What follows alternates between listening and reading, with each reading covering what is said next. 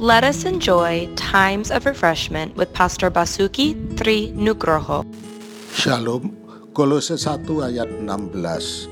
Karena di dalam dialah telah diciptakan segala sesuatu, yang ada di surga dan yang ada di bumi, yang kelihatan dan yang tidak kelihatan, baik singgasana maupun kerajaan, baik pemerintah maupun penguasa. Segala sesuatu diciptakan oleh Dia dan untuk Dia. Itu adalah frase kecil, hanya dua kata di akhir Kolose satu ayat enam belas, untuk Dia. Namun frase kecil itu, Tuhan memberikan penjelasan tentang tujuan hidup. Dalam dua kata itu Dia menegaskan bahwa Yesus adalah penjelasan terakhir dan lengkap dari segalanya.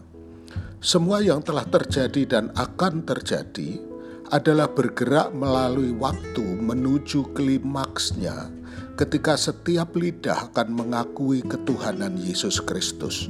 Setiap lutut, baik dalam penyembahan syukur atau di bawah paksaan, kemudian akan membungkuk kepadanya.